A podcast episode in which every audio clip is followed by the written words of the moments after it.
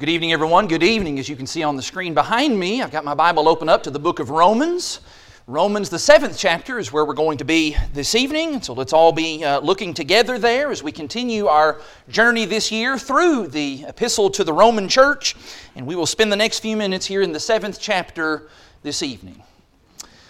As you're turning to Romans chapter 7, let me say how great it is to see everybody tonight. So glad that you are here this evening. It has been a uh, good day. It's been an encouraging day uh, in our worship period this morning and in the songs and in the prayers that have been offered already uh, this evening. And I trust that you've had a good afternoon. I hope that you've been encouraged today. And I hope you've got a mind that is ready to focus upon the Word for these next few minutes because when we're in Romans, that requires us to be uh, attentive and to be locked down on the things that Paul is writing in this magnificent yet sometimes complex book. And there are some complex things, maybe just, maybe just grammatically in this particular chapter, but I'm ready to work through those things tonight. Let's read together in Romans chapter 7. I'm looking here at verse 6. That's where I'd like to begin. In Romans 7, this is verse 6, where Paul says, But now we are released from the law.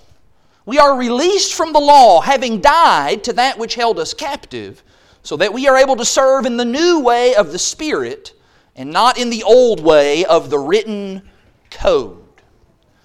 In the last several years, the National Football League has been racked with controversy about what exactly should be considered a catch.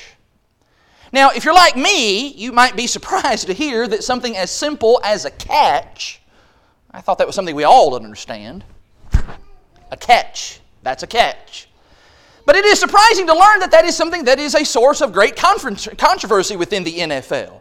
So much so that something as simple as a catch is now subject to nearly endless debates and replays and reviews and disputes in practically every NFL game.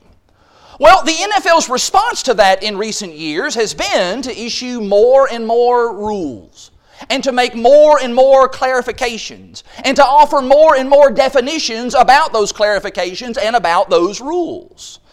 They want everybody to know and be absolutely clear and 100% certain what exactly a catch is and what exactly a catch is not. Can you imagine how all of that new rule giving and defining and clarification, how all of that is gone? It's actually not gone very well at all. Because there are still controversies in virtually every single NFL game to this present day as to what and what is not a catch. You know, I've been thinking about that, that attempt to try to fix things by making more and more rules. That actually sounds very, very similar to people of faith and what people of faith have been doing for really for centuries. Whether that's the Pharisees, who stacked all their extra scrupulous definitions of what work was on top of God's laws about the Sabbath. Or maybe that's the monks in the Middle Ages who retreated all the way to monasteries up in the mountains and took vows of silence and would not speak in order to maintain moral purity and spirituality. Or maybe that's even the Puritans who regulated not only the length and the type of garments that you were allowed to wear in your clothing, but even more so, even the color of the clothing that you wear in order to maintain propriety and modesty. It seems as if just historically, man's go to move in making sure that everybody's doing right, everybody's behavior is in line with what it needs to be, is to just make more rules. Just institute more laws. Let's just define everything right down to the nth degree. Let's establish for ourselves some very clearly defined lines. That way we know exactly where right and wrong both reside. In fact, sometimes, even in our attempts to be right with God, we end up making rules, and then we have to come right behind that and make another rule in order to keep up with the rule that we just made. And in the church at Rome in the first century, that emphasis on rules and laws seems very much to be one of the sources of trouble and conflict within that congregation. There were Jewish brethren within the church at Rome who were convinced that, hey, Paul, if we don't establish some law around here, if we don't get some rules set in place, then all these Gentile Christians who we're supposed to try to be one with and be in unity with, these Gentile Christians who used to be pagans, who used to be idol worshippers, if we don't get them some law, there's going to be a blizzard of sin around here like you've never seen before. We need a rule book that they can go home and read and memorize. We need to get these folks a thorough and written code by which they can live. Paul comes along in Romans the seventh chapter, and what he says is, is nope. Nope, the gospel doesn't need more law. In fact, in the verse that we just read in verse 6, Paul says, We've been released from that. We've been given something new. And this evening, I'm wanting to suggest to you that the message of Romans chapter 7 is just as relevant to you and I today as it was to those Christians in Rome nearly 2,000 years ago. Because as serious disciples of the Lord, the kind of disciples who make an extra trip on Sunday to come back and to worship God on a second time, we are the folks who would love nothing more than to just de-sin our lives. You understand what I mean by that? We want to be shed of it entirely. We don't want sin in our life. All that stuff that Paul talked about in the previous chapter about being dead to sin and alive to Christ. No longer being a slave of sin, but being a slave to righteousness. We want that, don't we? That is what we want more than anything. And yet, all too often, what we find is we find that that old man that we thought we had buried, it keeps coming back to life. It keeps trying to haunt us. It keeps following us. We are not completely shed of him or of her, and we hate that. We do. We absolutely hate that. We want sin gone. And so, what we often do is we convince ourselves that the solution to that is we just need to make more rules.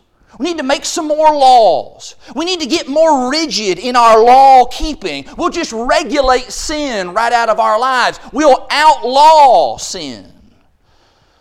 Paul says in Romans 7 that's just not going to work. And in this chapter, Paul is going to reveal to us why our struggle with sin is so difficult and why that often is so frustrating for us. But best of all, in Romans 7, Paul is going to lead us toward the real solution by showing us who or exactly what the real enemy is.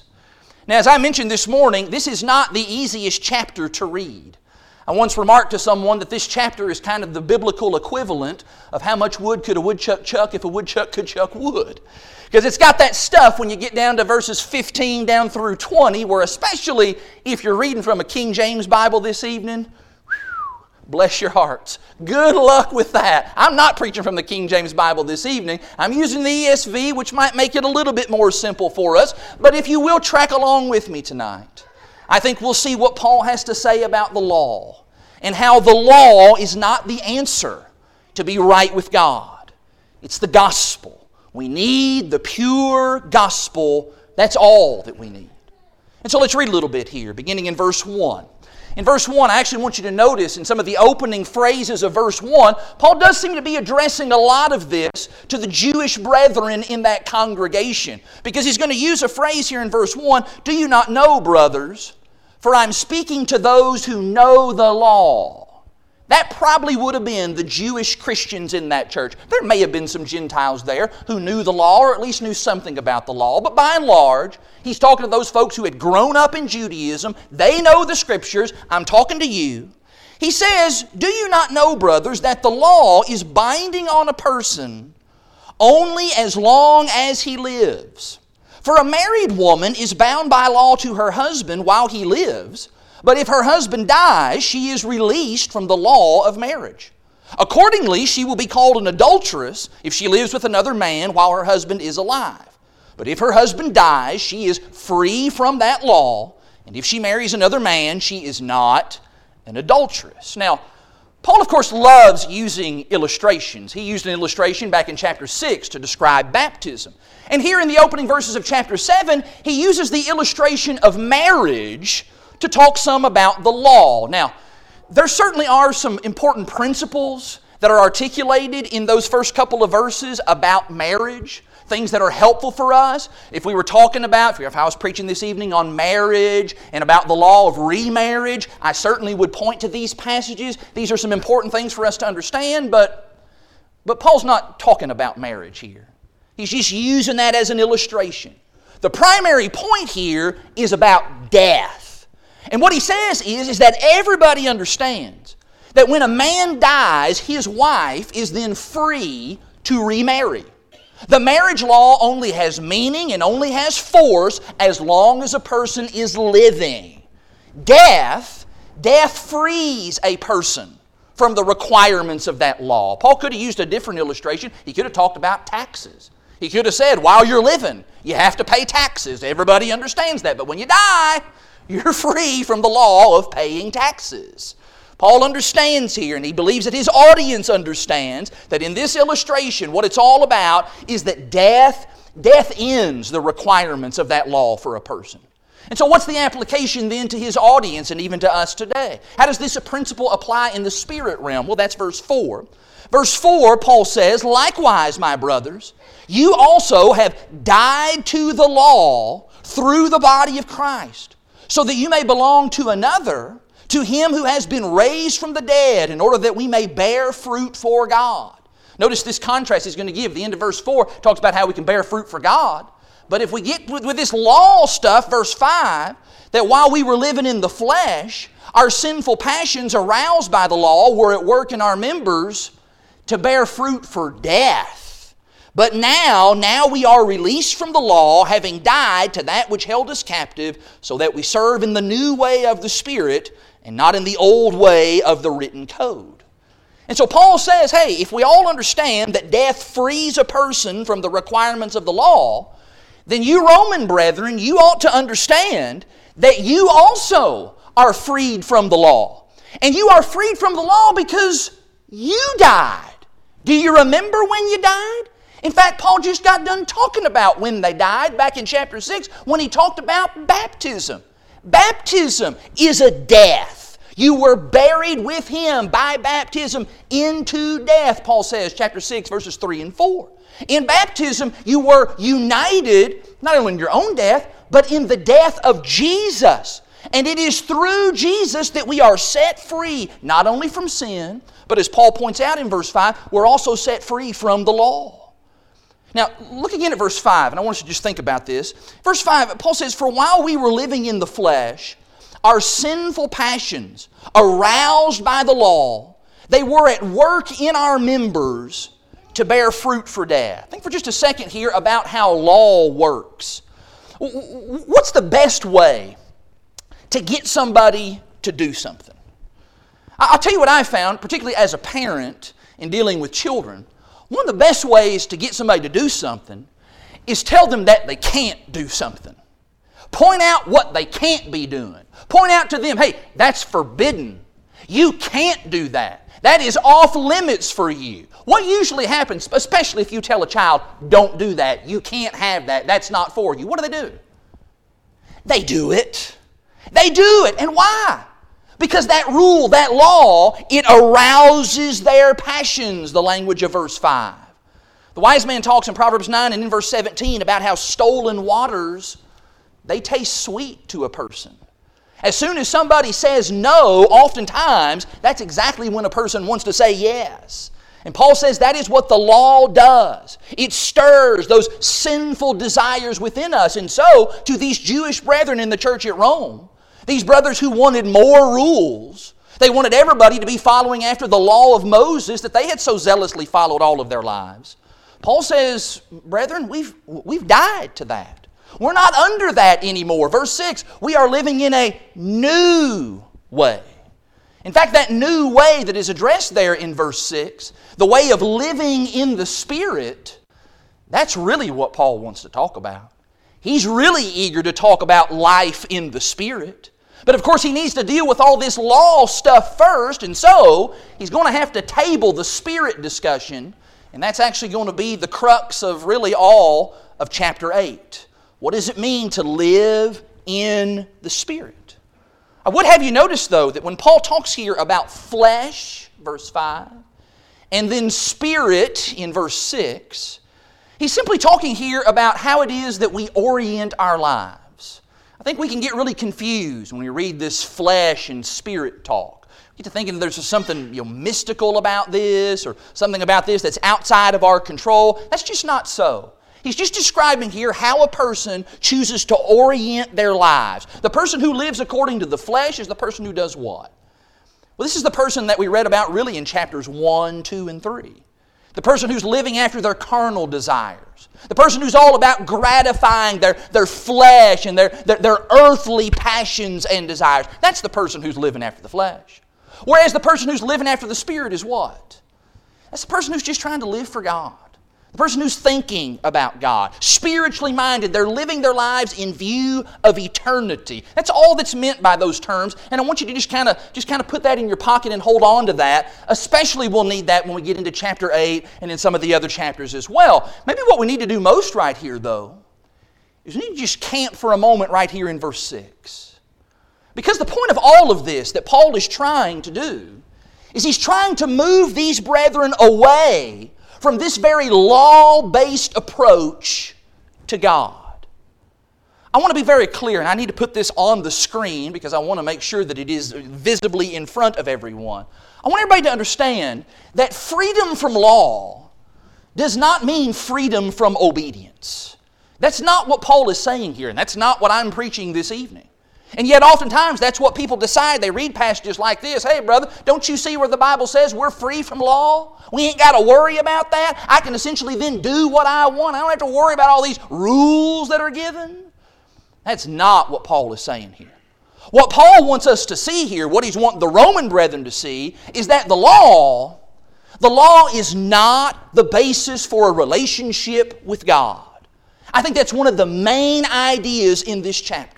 That when we approach God in that way, from kind of a law basis, then life becomes all about rules and regulations. And it ends up turning God into really just some kind of a, some kind of a taskmaster. Here's this taskmaster who he's holding the law in one hand, and in the other hand is what? Whoosh, a whip.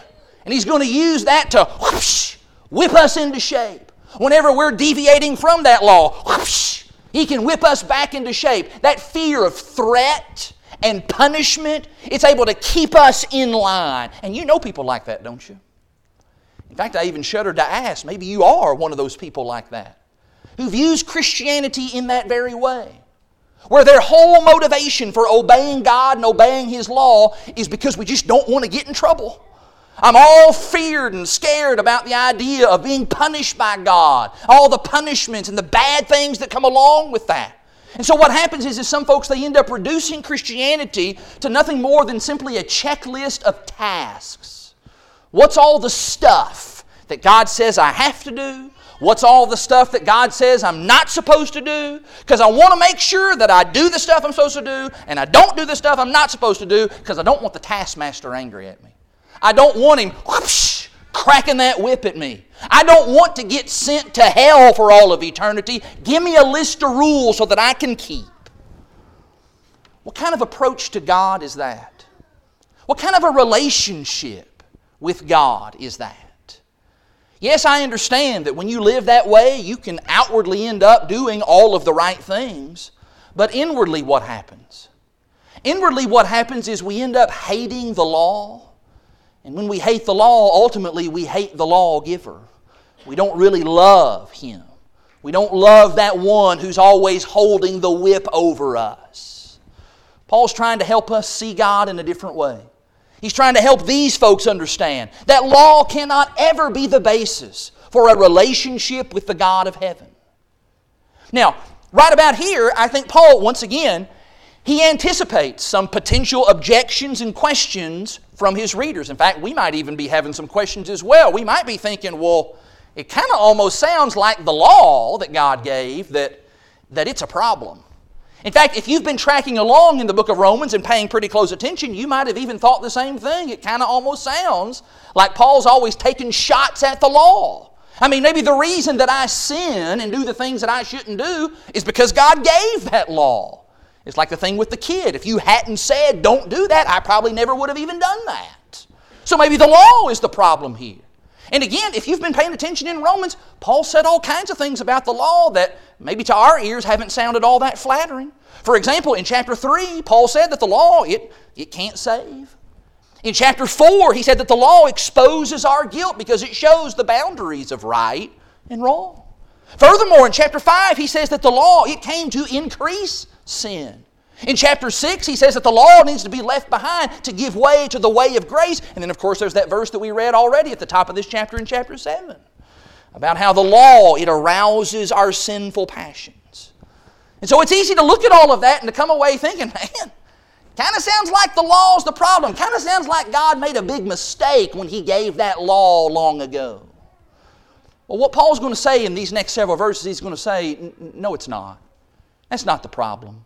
God isn't the problem. God giving a law is not the problem. In fact, that's never been the problem. Verse 7. Verse 7, Paul says, What then shall we say? That the law is sin? The law is the problem? By no means.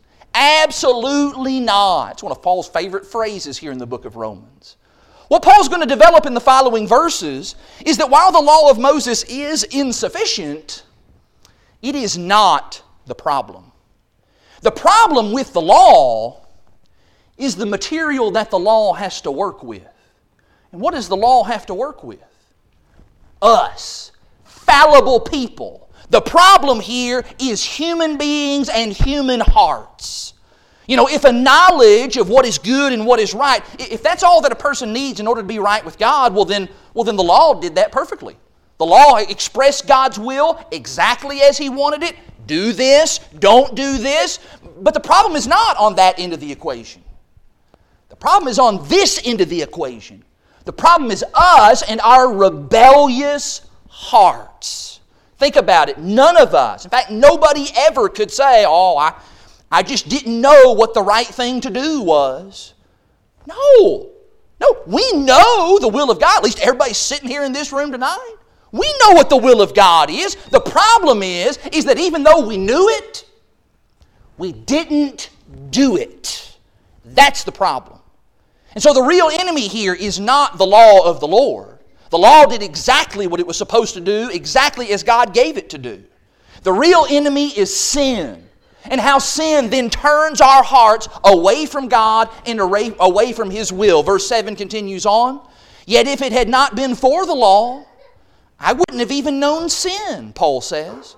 For I would not have known what it is to covet if the law had not said, You shall not covet. Now, you will remember back in the sixth chapter how Paul describes there sin as being kind of like this wild beast. In fact, the image that I put on the screen last month was the image of, of like a monster. That is the way that he is depicting sin in this book. It is a monster that comes and it overtakes us, it attacks us. Well, the question is how does it attack us? Well, one of the ways, Paul says, is it actually attacks us through the law.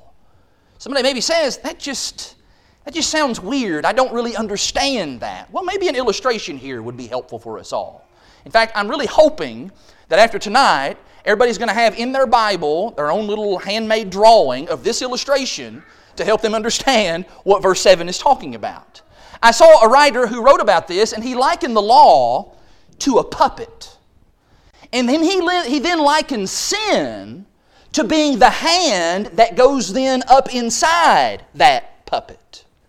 If somebody maybe is showing you their puppet, and they then just haul off and hit you in the face, is that person going to be able to say, oh, bad puppet, that puppet shouldn't have done that. That, that? that was so wrong of that puppet to hit you like that?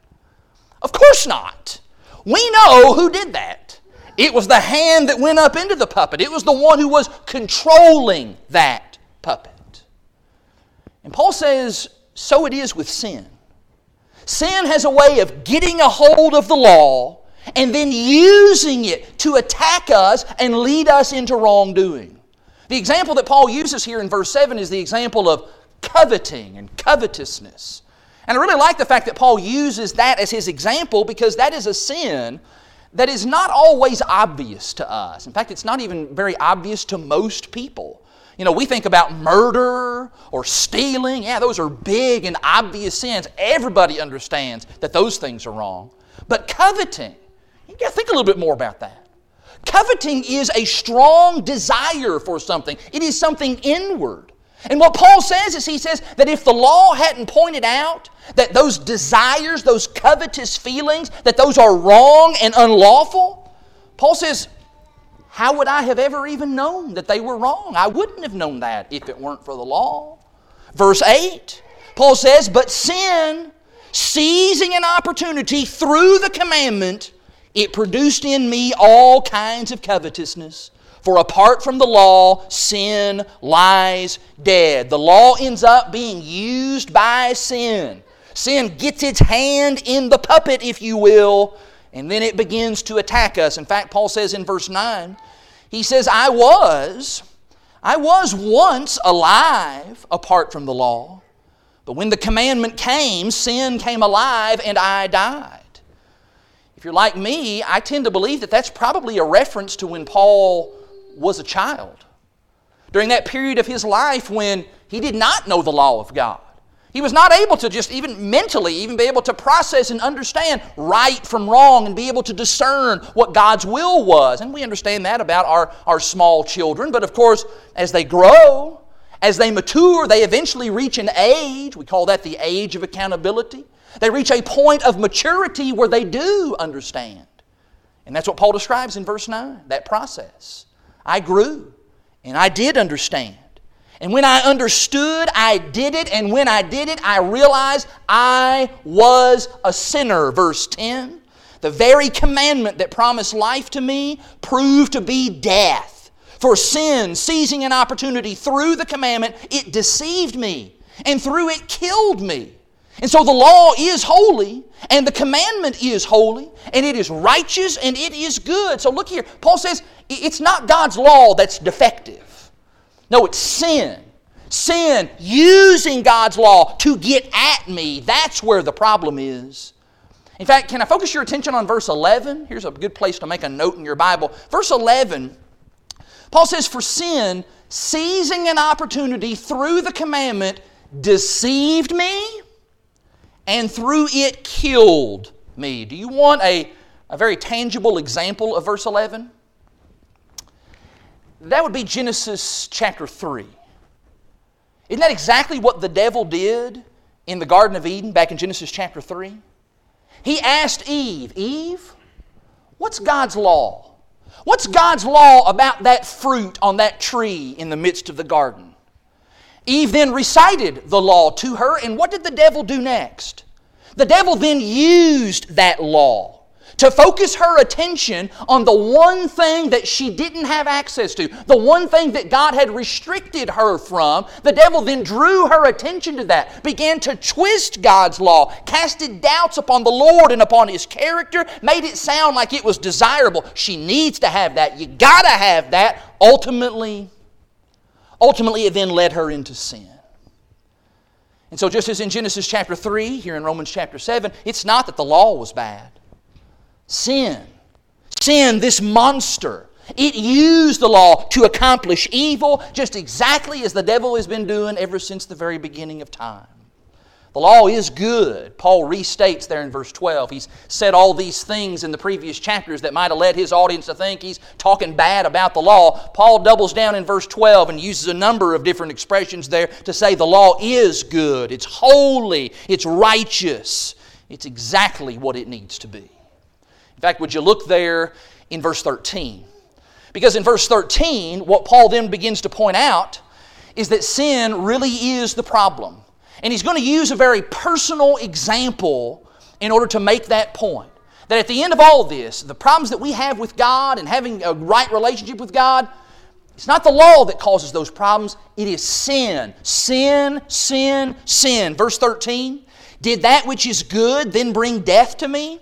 By no means. It wasn't the law that brought that death, it was sin producing death in me through what is good, in order that sin might be shown to be sin, and through the commandment might become sinful beyond measure. Verse 14 For we know that the law is spiritual, but I am of the flesh, sold under sin.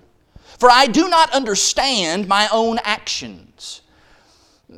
I would maybe even have you make a note there in verse 15 when he says, For I do not understand my own actions. Maybe the better way to think about that is, I, do not condone my actions. Paul's not saying here that, oh man, I'm doing all this stuff and I'm out of control and I don't even, I'm not even in control of myself. That's not what he's saying here. He's saying, I don't condone the things that I do. For I do not do what I want, but I end up doing the very thing I hate. Now, if I do what I do not want, I agree with the law that it is good. So now it is no longer I who do it, but sin that dwells within me. For I know that nothing good dwells in me, that is, in my flesh. For I have the desire to do what is right, but not the ability to carry it out. For I do not do the good that I want, but the evil I do not want is what I keep on doing. Man, that's a tongue twister. Now, if I do what I do not want, it is no longer I who do it, but sin that dwells within me. I, am not going to try to break down all of those uh, tongue twisters there in that passage. I want to talk about this more generally. Notice how Paul regularly is using pronouns like me and I here. Paul is talking here about his own struggles. And I think there's something about this that ought to bring us some measure of comfort. We're talking here to the Apostle Paul, the guy that many of us probably consider just a spiritual superman. Paul is admitting his own struggles with sin. And he talks here about how time and time again he loses miserably in that battle with sin. That usually, of course, these verses, they usually engender lots of discussion about which part of Paul's life he's describing here. So, for example, some people think that Paul in these verses is describing his life before he became a Christian. That his life as a Jew was just absolutely wearing him out, trying to keep the law again and again and failing again and again, all of that to no avail. Maybe he's talking about pre Christianity. Some see these verses as Paul describing his struggles with sin as a Christian the ongoing battle that all of us have with the flesh, and I think we can all relate to and understand. I should tell you that I think that there are merits to both of those positions. There are also some flaws to both of those positions. And I've come to the conclusion that perhaps Paul really doesn't want us to place this text and place his story into one neatly labeled box. Oh, this is clearly talking about Paul before he became a Christian. Oh, no, no, this is clearly talking about the struggle of sin even after you become a Christian. No, I think Paul's just using himself as a general example to address what is the main issue in chapter 7. And what's the main issue in chapter 7? He's addressing the question is the answer to sin more law? Is that what we need? Is, is, that, is, that, is that the answer and the solution to the problem of sin in our lives? And what Paul is clearly saying in these verses, even though he doesn't say the word, is he's saying the word no. That's not the solution. That if you're an unbeliever, what the law is going to do is it's going to show you that you're a sinner. And it's going to show you how you deserve to die. And if you're a Christian, the law is still going to be used against you by the devil to deceive you, the hand and the puppet sort of thing, to deceive you and ultimately to destroy you. And so, the main point that I believe Paul's driving at here, the whole chapter here, to the Jewish brethren then and to us today, these people who wanted to hold on so tightly to the law of Moses with both hands, is that the law is not the way to defeat sin. Law cannot deliver us from that dreadful monster. That's not what fixes that. In fact, in many ways, what Paul is admitting in these verses is that the good, these verses where he talks about the good that I would, that I'm not able to do, etc., etc., what he's simply saying is he's saying sin is stronger than I am. This monster, it is stronger than I am. I'm not adequate to handle the problem of sin by keeping all these rules. Even with the law, I cannot do it. In fact, think about if, if anybody knew the law, it was Paul. If anybody knew it backwards and forwards and would be able at a moment's notice to pull the law out and to combat the devil and to combat sin, you'd have to think it would be the Apostle Paul. And yet Paul says, I can't. I can't. I'm not able to. It's not more law and more rules. That's not what helps us to defeat sin. Verse 21, he continues on. So I find it, I find it to be a law. I'm missing a slide here. I find it to be a law that when I want to do right, evil lies close at hand. For I delight in the law of God in my inner being. But what I see in my members is another law, waging war against the law of my mind and making me captive to the law of sin that dwells in my members. Notice what Paul says here. In fact, a lot, I think, of what he's saying here really harmonizes with what he had talked about in chapter 6. Paul talks about how when we are baptized, that yes, inwardly, we are a new person. We are that new creation. And inside our hearts, we want to do what's right, right? Everybody that comes up out of the waters of baptism, I'm ready to do what's right. I'm ready to serve the Lord. And yet, Paul also realizes that outside, there's still a battle that has to be waged. Our fleshly body is still at war. So, what can we do? In fact, Paul even cries that out, verse 24 Wretched man that I am, who will deliver me from this body of death? I want you to please notice here that the answer to that question of what do we do about sin, Paul's changed the question. It's not what. In verse 24, he says, Who? Who?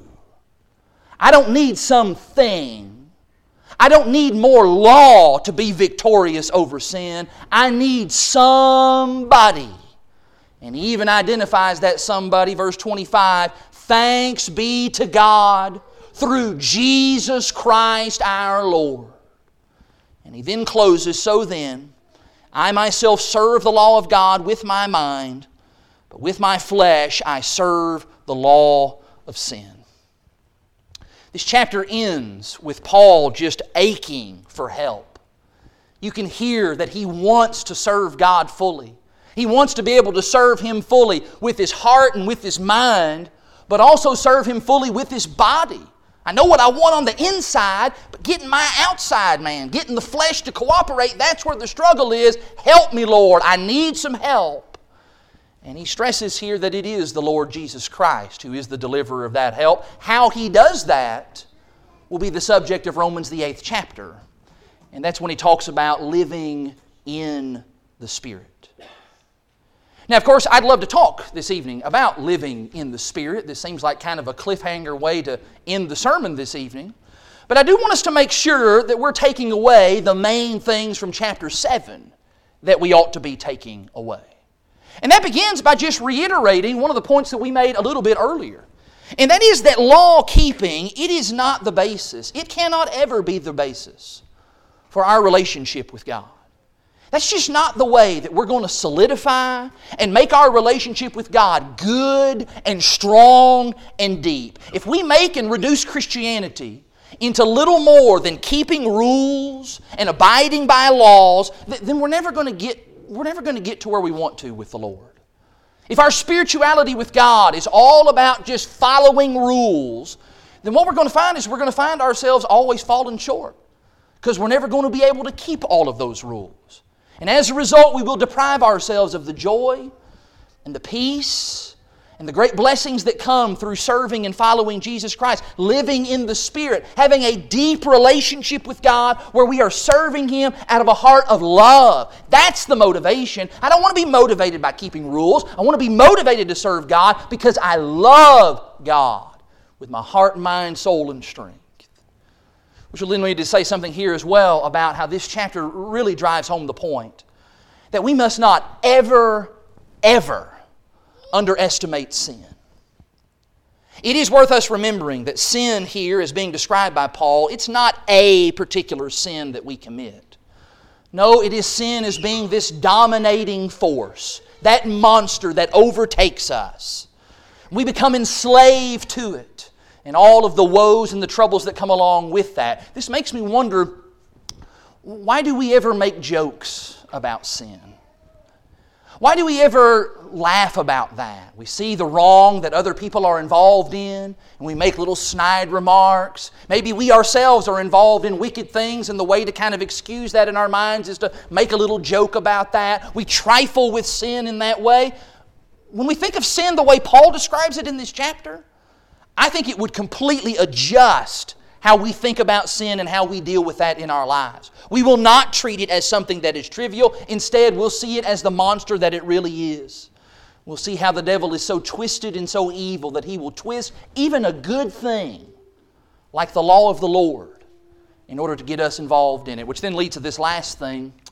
And that is, I really think that this chapter helps us to see that Christianity is not a self help program. I think there are people who conceive Christianity as being the way to get, get yourself better, it's the way to get yourself cleaned up, it's the way to get your act together, and you can just really be somebody. But yet, listen to the words of the apostle in verse 24. Oh, wretched man that I am. Do you hear Paul here? That doesn't sound like Paul's living his best life and making progress in the way that the world would define that. And that's because Christianity is not some self help program. There is no self that's able to help the problem of sin. We cannot succeed on our own. We on our own cannot ever do that. What we need is we need help. Who will deliver me? Paul asks here. We need Jesus Christ. And maybe that's a point that we don't emphasize nearly enough.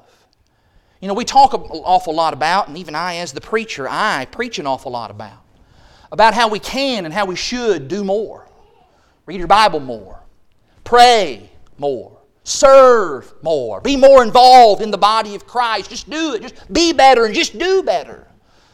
And there certainly is something to be said for that. Paul began the book of Romans by talking about the obedience of faith.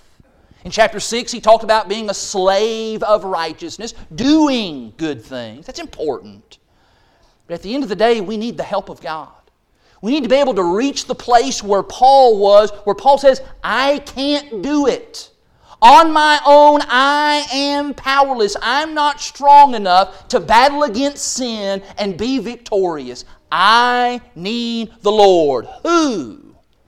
Who will deliver me from this body of flesh? It is Jesus the Christ. Paul in the book of Acts would talk about, to this present day, I have had the help that comes from God. What about you this evening? Do you have enough humility about you to be at the place in your life where you realize, I can't do it? I cannot do this on my own. There is no way that I will ever be able to do this. Are you at that point? Have you come to that important realization?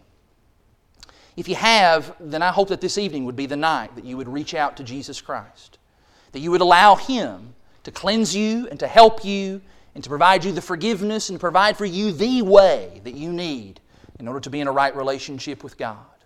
If you've never been buried with Christ in the waters of baptism, all things are ready this evening for you to do just that. We would love nothing more than to hear your confession that Jesus is the Son of God and to help you be brought into unity with Christ through his death, burial, and resurrection in the waters of baptism. Can we help you to do that this evening? There may be somebody here this evening who's of an age of accountability. Paul talked there in the middle of that chapter about how there was a point in his life when, yeah, he was, he was safe. He didn't understand the commandment. But a point came where he did understand. And he realized he was accountable and he needed to do something about that. I think we got some people in this room tonight who have reached that stage. You're at an age of accountability. You understand the commandment of the Lord. Now's the time to act upon it. Brother or sister, if you've not been serving the Lord faithfully as you should, this is an invitation for you as well to come to the Lord, humble yourself before Him, and say, I can't do it on my own, Lord. I need you. I need my brothers and my sisters. Let us pray with you and help you so that we can all be on the road that leads to heaven. Whatever your need may be this evening, you simply need to come to the front, make that known. Do that right now while we stand and while we sing.